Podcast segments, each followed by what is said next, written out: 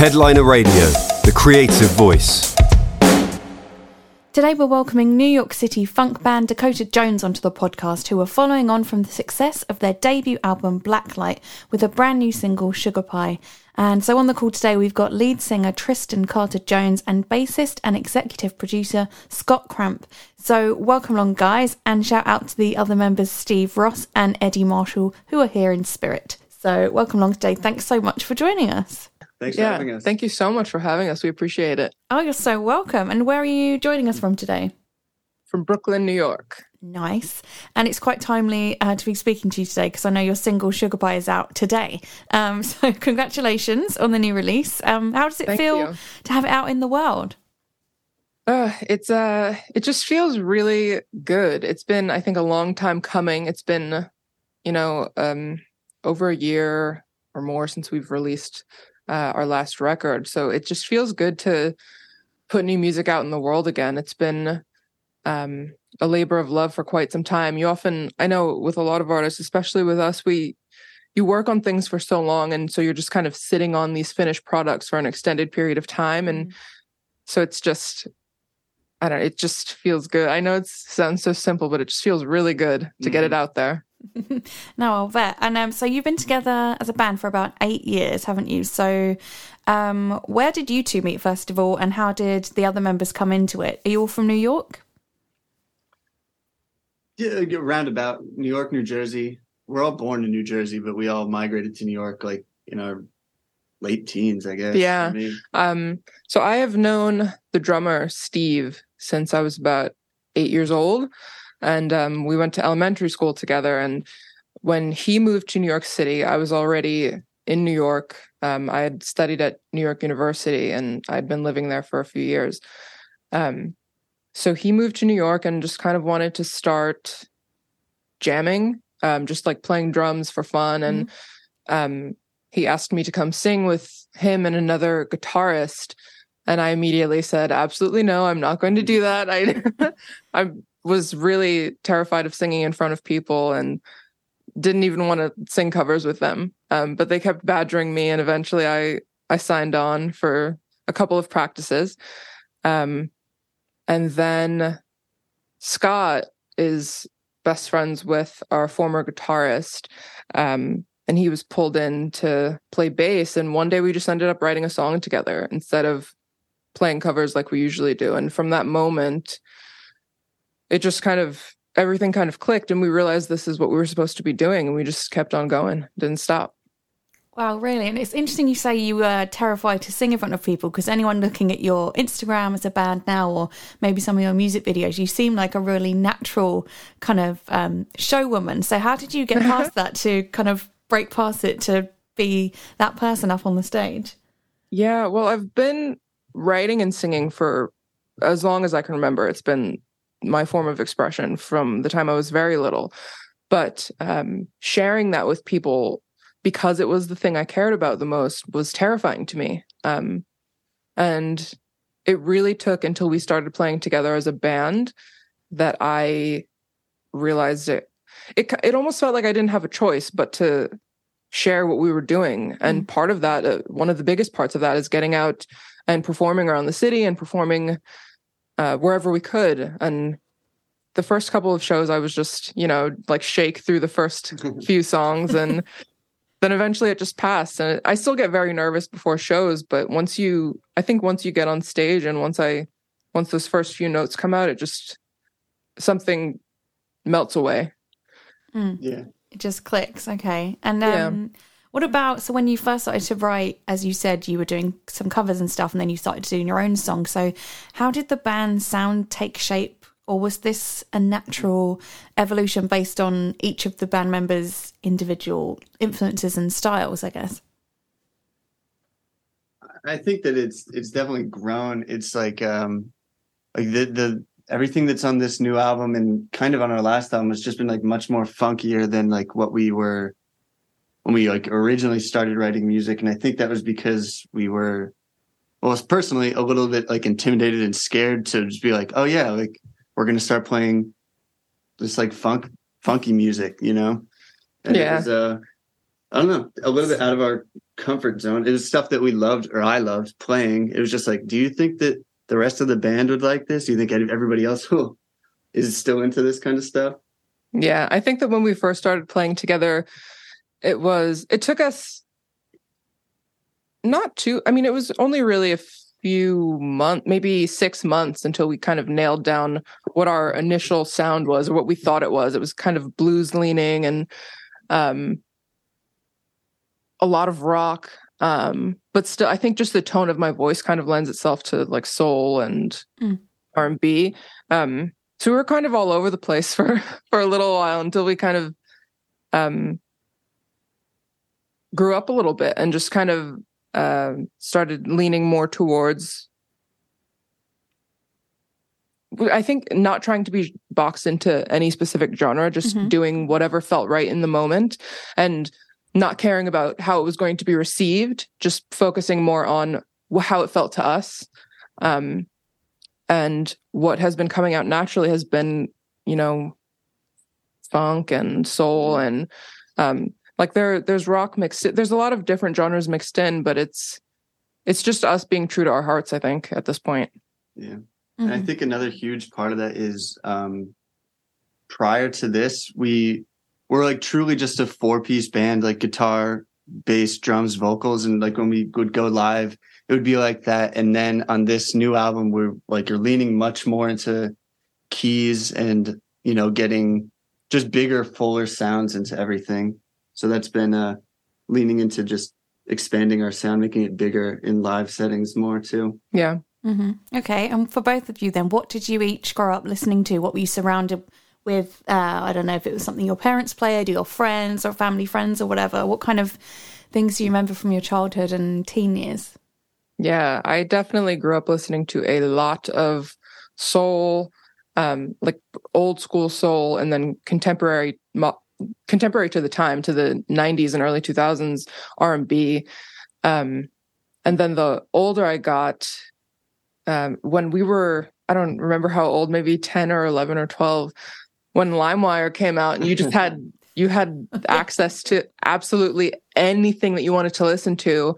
I remember as a kid just going to Rolling Stone and looking at their, you know, 500 greatest albums of all time. And I just wanted to absorb all of that. I just wanted to eat up as much as I could of what was considered to be the greatest music that had ever been created.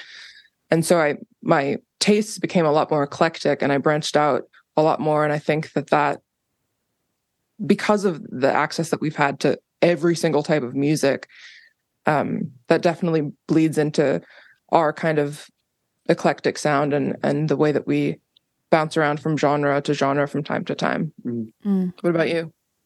I mean, as a as like a white boy growing up in New Jersey, it was like I had to choose between Bruce Springsteen or Bon Jovi. I, What did you choose? I chose Bruce Springsteen. I made the right decision, I think. Um, so I grew up with that, and then I don't know. I guess yeah, like around the formative years, like young teens, is when I like discovered uh, like Stevie Wonder and started getting into some weirder stuff like Zappa, and that was really, you know, expanded everything, and that's that's now, you know, most of what I listen to. Yeah, Still. gotcha. Okay. And I shout out to LimeWire, by the way. I totally forgot about that. um, do you remember when the, if the CD if it went wrong, you had to start again? It was completely done. If you tried to Oh put it onto a. CD, I forgot about that. Buy all these blank CDs, and then if one track No. skipped, you- the whole thing was broken. You'd start again. Yes. Oh, Yeah, or the the, the DJ call outs in the beginning of the songs. oh, those were the worst. And RIP to my mum and dad's computer that we had, the family computer at the time that we were probably just downloading all this Yeah, terrible just- music just- and bugs onto. There's yes. so many viruses. yeah, all the viruses. What happened, Alice? Don't know. Don't know about that. Don't know. Don't know about that. Why is there so much Destiny's Child on her, Alice? Don't know. Don't know. okay, awesome. What about um? What kind of are these your musical idols then that you would say? Is this what made you want to be musicians and to be in a band one day? Do you think was there one particular artist for for each of you, whether that be Springsteen or uh, Stevie Wonder, or whoever? Who were those for you? I feel like there are so many, but the one, the thing that pops into my mind first, honestly, which blows my mind now, but Toni Braxton as a kid When Toni Braxton would come on the radio in the car, I did not let anybody else sing. Nobody else was allowed to perform. I was it was just me and Toni. Mm-hmm. And from that moment, like those are my strongest memories as a kid listening to Unbreak My Heart and like You're making me high. That is my favorite one of hers. I yes, love that. yes, I love good. that song. um, just the the tone of her voice and the things that she was able to express um, by just like simple turns and phrases. I was really taken by her as a kid, and um, I feel like now I my vocal idol in my heart is always Chaka Khan. She's always just like the biggest, baddest woman to Of me. course. Um, but they're they're definitely they have strongholds on my heart. Yeah. And what about you, Scott? Yeah, it's definitely like early Springsteen, like those like first three albums of his, like where it was like, oh, this is like a young kid just like breaking out into music and just like being in a band and doing what he wants. That was like incredibly inspiring. And then, yeah, Stevie, like that, just the sound of Stevie Wonder. Yeah, what Just, a like, range he's got. Love his voice. Um, Incomparable. Yeah. Um, Yeah. Okay, so before we delve into your new single a little bit more, so your debut album Blacklight. So I've seen this one kind of establish you as an exciting new, I guess, funk soul band. Um, so when you look back, how did this album come together? Was there a concept in mind when you were writing all the tracks for it? How did it come together for Blacklight? Um, we so the the album was greatly conceived during like early COVID days. Um, we were the band. Scott's family lives in Delaware, and the band um, we'd all been kind of holed up in New York City and not getting any air. And I, for one, wasn't writing. Scott was making music all of the time, but um, when we finally were able to get some space and get some air. We all traveled down to Delaware, where Scott's parents live, and started just working on music every day. Um, and there were things that we had, ideas that were formed completely there in that studio, and some ideas that we pulled in from earlier times. But um, yeah, it just it started to take shape on its own. I think I'm not sure if we ever sat down and were like, okay, we're going to make an album. Mm. We just were making music and making music as um, just the three of us, Mhm. the as drums, guitar. I'm sorry, drums, bass, and vocals. And Scott was doing a lot of multi instrumentalist things.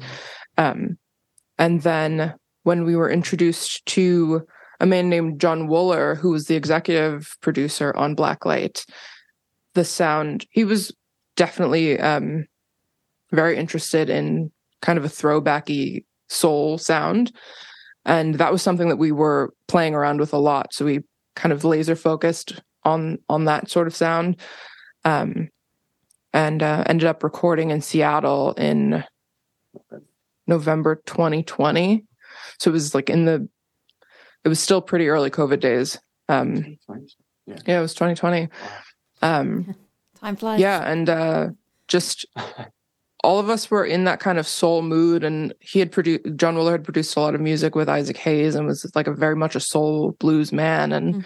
um i think that shaped a, a lot of the album Yeah.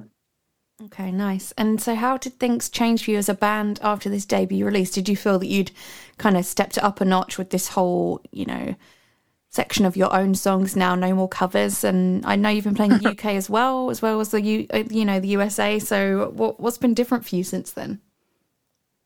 since then um we've let's see i mean we've started working with a lot of different and new musicians which i think has um not necessarily changed the way that we sound but it has changed uh, just having new voices and new ideas in the room kind of adds to the breadth of thought behind the music Yeah. um and we definitely have focused um more and more on just creating a live show that is fully fleshed out like fu- that fully fleshes out the ideas that we have in our heads um, that sounds very full and whole and includes a lot more musicians than we're used to and um, i mean the the live show has always been a great passion of ours i think but i think that the more we grow through this process um, the more we just want to kind of pump that up and and really boost the the sound Mhm. um, but musically, it's all just I don't know. I, I feel like things have been coming out of us more organically and we're just it's like i said it's more of us just following our hearts than trying to fit into any specific box more than ever hmm Mm-hmm. And um, okay, so on to Sugar Pie. So your brand new single, Yeah. like we Yeah. said, out today. By the time this goes out, it might be next week, but still, it's pretty timely. It's pretty timely. So, Yeah. so on Instagram, um, I saw that you posted as a band, you know, are the fans ready for the new era? So I've seen this coming up a couple of times. So how how do you think the musical style has evolved? Like, what's the new thing about this new track? So, um, one of the, I think, biggest things about Sugar Pie, or one of the um, most important things about Sugar Pie itself, when we started making new music, um, we brought in keys, uh, a man named Merrill Burkett, who's an incredible keys player, any all keys, um, and we kind of I feel like the way that we created Sugar Pie is really representative of how all of the new music was created. Merrill was just sitting in a room and was kind of vibing on the that opening organ that you hear in Sugar Pie. Mhm. And um, it immediately grabbed me and I just told him to please keep looping that. And I sat down to write immediately. And um, the song was done in I don't know, under five minutes Yeah. writing wise and and um it was working with Merrill I think really brought a lot out of us um Yeah. and just kind of really musically didn't necessarily change direction but like I don't know just having that the soulfulness of the organ and the um he comes from like a church background it, it would just kind of really bolster the sound that we were going for and I think that um all of the music that we made in that session is kind of the same. It just came, it just flowed out of us. There was no like sitting toiling over melodies or toiling over what I wanted to write. It was just things were just flowing out of us and we were following those things wherever they went and not being concerned about about any previous work that we'd made. Um, we just wanted to do what felt good and kind of make music for the audience in our head. And I think that's definitely where Sugar Pie comes from. Mm. And you say it came together, you know, the lyrics in five minutes or something. So, what kind of thoughts? What What's the kind of the gist of the song then? What, do you think it has quite a deep meaning, or as you say, it came to you quite quickly? Was it more of a fun, breezy thing? What were you thinking about? It was to me it just represents like the the breeziness and ease of being in true love, like being in real love, like the feeling of you know walking down the street hand in hand and you feel like nobody can touch you because you're just locked in that that feeling of passionately being in love and um i think that's what it sounds like and that's why it came out so so easily Mm. um it's just simple Okay, and I watched the video um, today as well. It looks quite fun. Was that done in one take, Thanks. or is that some clever camera trickery? no there? we we did it in one take we we did it repeatedly but that the the the final take that that became the video was just one single take Yeah. Oh, I see. It was fun Jenga to shoot. everywhere. yeah Yeah. We, we shot it on like just a, a Sony camera, just a regular, you know, footage camera. And then also we were like, oh, for like social media, we should also just shoot this on like vertical on the iPhone for TikTok. Mhm. And then in the editing, we're just like, what happens if we just throw these in? It was kind of like a happy accident that we're like, oh, this looks cool. So we just, yeah, again, it was kind of rolling with our gut instincts. We're Yeah. just like, this like conventionally is kind of a strange idea, but we all like it. So yeah so we just go with it yeah. Okay, and in terms of TikTok, you know, Instagram, and everything, is that does that factor in quite heavily to promoting yourself as an, and some an emerging band? You know, standing out on let alone the internet, but in the world of music, um, New York, so many musical acts there, of course, aren't there? So, totally are you having to put a lot of energy into that? Do you think? I think that so social media and promoting ourselves is not something that we ever think about when we're creating. It's definitely once the creation is done and you have to think about how are you going to, you know, you want you want as many people as possible to share in this music with you. We make it for ourselves, but we it's made to share, you know. So social media and Instagram and TikTok plays a big part in that these days um for better or worse. Um it takes yeah, I mean, I, I think that we spend a decent amount of time trying to promote things in a way that still is representative of who we are. Um, like we're not you will probably not catch Dakota Jones doing TikTok dances anytime soon, but um, it's just another way to to share what we're doing, and we want to you know do that as well as we can, as as best we can with the tools that we have. Mm. Okay, yeah, that makes sense. Everyone that I've spoken to about TikTok always say just basically do your own thing. Don't try and copy, like you said, the totally. some kind of dance craze or try and make this happen. Right. But um, you do hear, um, you know, established artists now kind of make references to how their labels are trying to force them to do this many to- TikToks a week, and some of them are just like, right. I, I hate this. I'm I'm yeah. not I'm not 18. I don't want to do a dance. I know. I'm a 30 something year old woman or whatever they are. You know. Yeah, yeah, and I, I think it's not. Um, it doesn't come naturally to a lot of the to to me at least to to us to a lot of the artists that I know because that's not we want to just spend our time making music. We don't want to spend time yeah. like participating in gimmicks. but you I guess any I, I respect everyone that is doing whatever they have to do to get their music out there. And I know that these platforms can be huge launch pads for people and um yeah, so to each their own, but it's just it's just like it's a lot. yeah, when you put like over a year into work into like working on an album and like working on individual songs and like you know sitting there and toiling over them and you're so proud of the end product and then it's like okay now to promote this we have to dance on tiktok like yeah why, reduce why it do, down to a silly why, why do we have gimmick. to do this like I, this is so nice and polished and now we have to put out these weird videos okay but yeah, you know, you do what you got to do. Yeah, yeah, absolutely. we're doing, we're participating in your own way. No, that you've got to do that, yeah. haven't you? Absolutely. Um, what about um, you know the songwriting process in general? Uh, do you find it easy to be perhaps vulnerable or you know share some more kind of, I guess, private thoughts. Some people put into songs maybe things they wouldn't necessarily tell someone. You know, uh, yeah. it's just the kind of life of a of a songwriter or band members that help co-write or whoever goes into writing everything. But do you, how do you find that process um, to, you know, say the things that you wouldn't necessarily share with people, but through song? Yeah, I have. So I write all of our lyrics, and I've always writing has always come more naturally to me. I think than saying how I feel out loud. So writing has always been where I go to express myself, um, no matter what those feelings are. And when one thing about my songwriting process that I find very frustrating is that it doesn't, it just like my muse or whatever you want to call it is very fickle, I think, and just it appears when it wants to. And when it's not there, I just can't write. Mm. And so sometimes I'll have months that I'm nonstop writing, and sometimes I'll have months that I'm just kind of absorbing, I guess. Um, and you have to have a balance of both of those things. But um, yeah, it's never.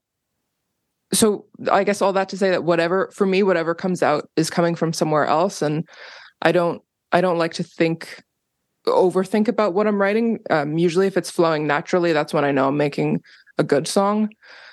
So I don't edit the things that come out. Like I don't edit um, things that might feel too personal or might feel too raw. I just let it flow, and I think that's kind of become um, a bit of a trademark of our our lyrics is that it's it it is often very raw and um, can speak to sometimes light topics, but sometimes quite dark topics, and uh, it's just wherever wherever I'm at in the moment. Um, I try to be as honest as possible and and sharing how I'm feeling, um, and in the hopes that it will connect with people who've been through similar things that I've been through. I guess. Mm, no, that doesn't make sense. Um, do you find it easier to write from a place of, say, not necessarily pain or heartache, but something more along you know troubled times rather than happiness you know like adele seems to just be a natural you know she can just pluck out the pain and you know make this incredible song yeah. how do you think about that do you find it easier i yeah, I mean, I definitely find it easier to write from a place of pain. like, I, I, whether I like it or not, when I'm in when I'm in that sort of state, when I'm in a kind of contemplative, sad state, when I'm it's just, things flow out of me more easily. I, I find that it's hard for me to sit down and write like a happy little pop song because that's not. yeah. It's it's just kind of uh, that's not always who I am as a writer. Um, so yeah, I mean, I mean those big emotions, the the love and loss and pain are are always my greatest inspirations, and I think things just come out more easily from those places. Mm-hmm. Okay. And what about the rest of this year for the band? Have you got any news or anything you want to share? Maybe a second album? Are you touring? Like, what's going on for you guys? We're definitely going to be doing a lot of a lot more shows. Um, we're going to try to tour as much as possible, and we'll keep everybody updated with that. Um, but we're just the the main focus is just uh, seeing where this seeing where Sugar Pie takes us, and and um, you know we have a we have a few more tricks up our sleeve as the as the months progress, and okay. um, hopefully everybody will be excited to come along with us. Okay, I'm intrigued. I guess people can find out whatever your future news will be on your socials, right? We'll keep you posted for sure. Okay, amazing. Um, okay, well, thank you. I think that about does it. Thanks so much for joining today. It's been such a thank pleasure. Thank you so much for having you. us, Alice. Oh, you're so welcome. Anytime, honestly. We'd love to have you back on if you have future news sometime you want to share or anything yeah. like that. So, yeah, it's been a we'll pleasure. Keep in touch. Headliner Radio, supporting the creative community.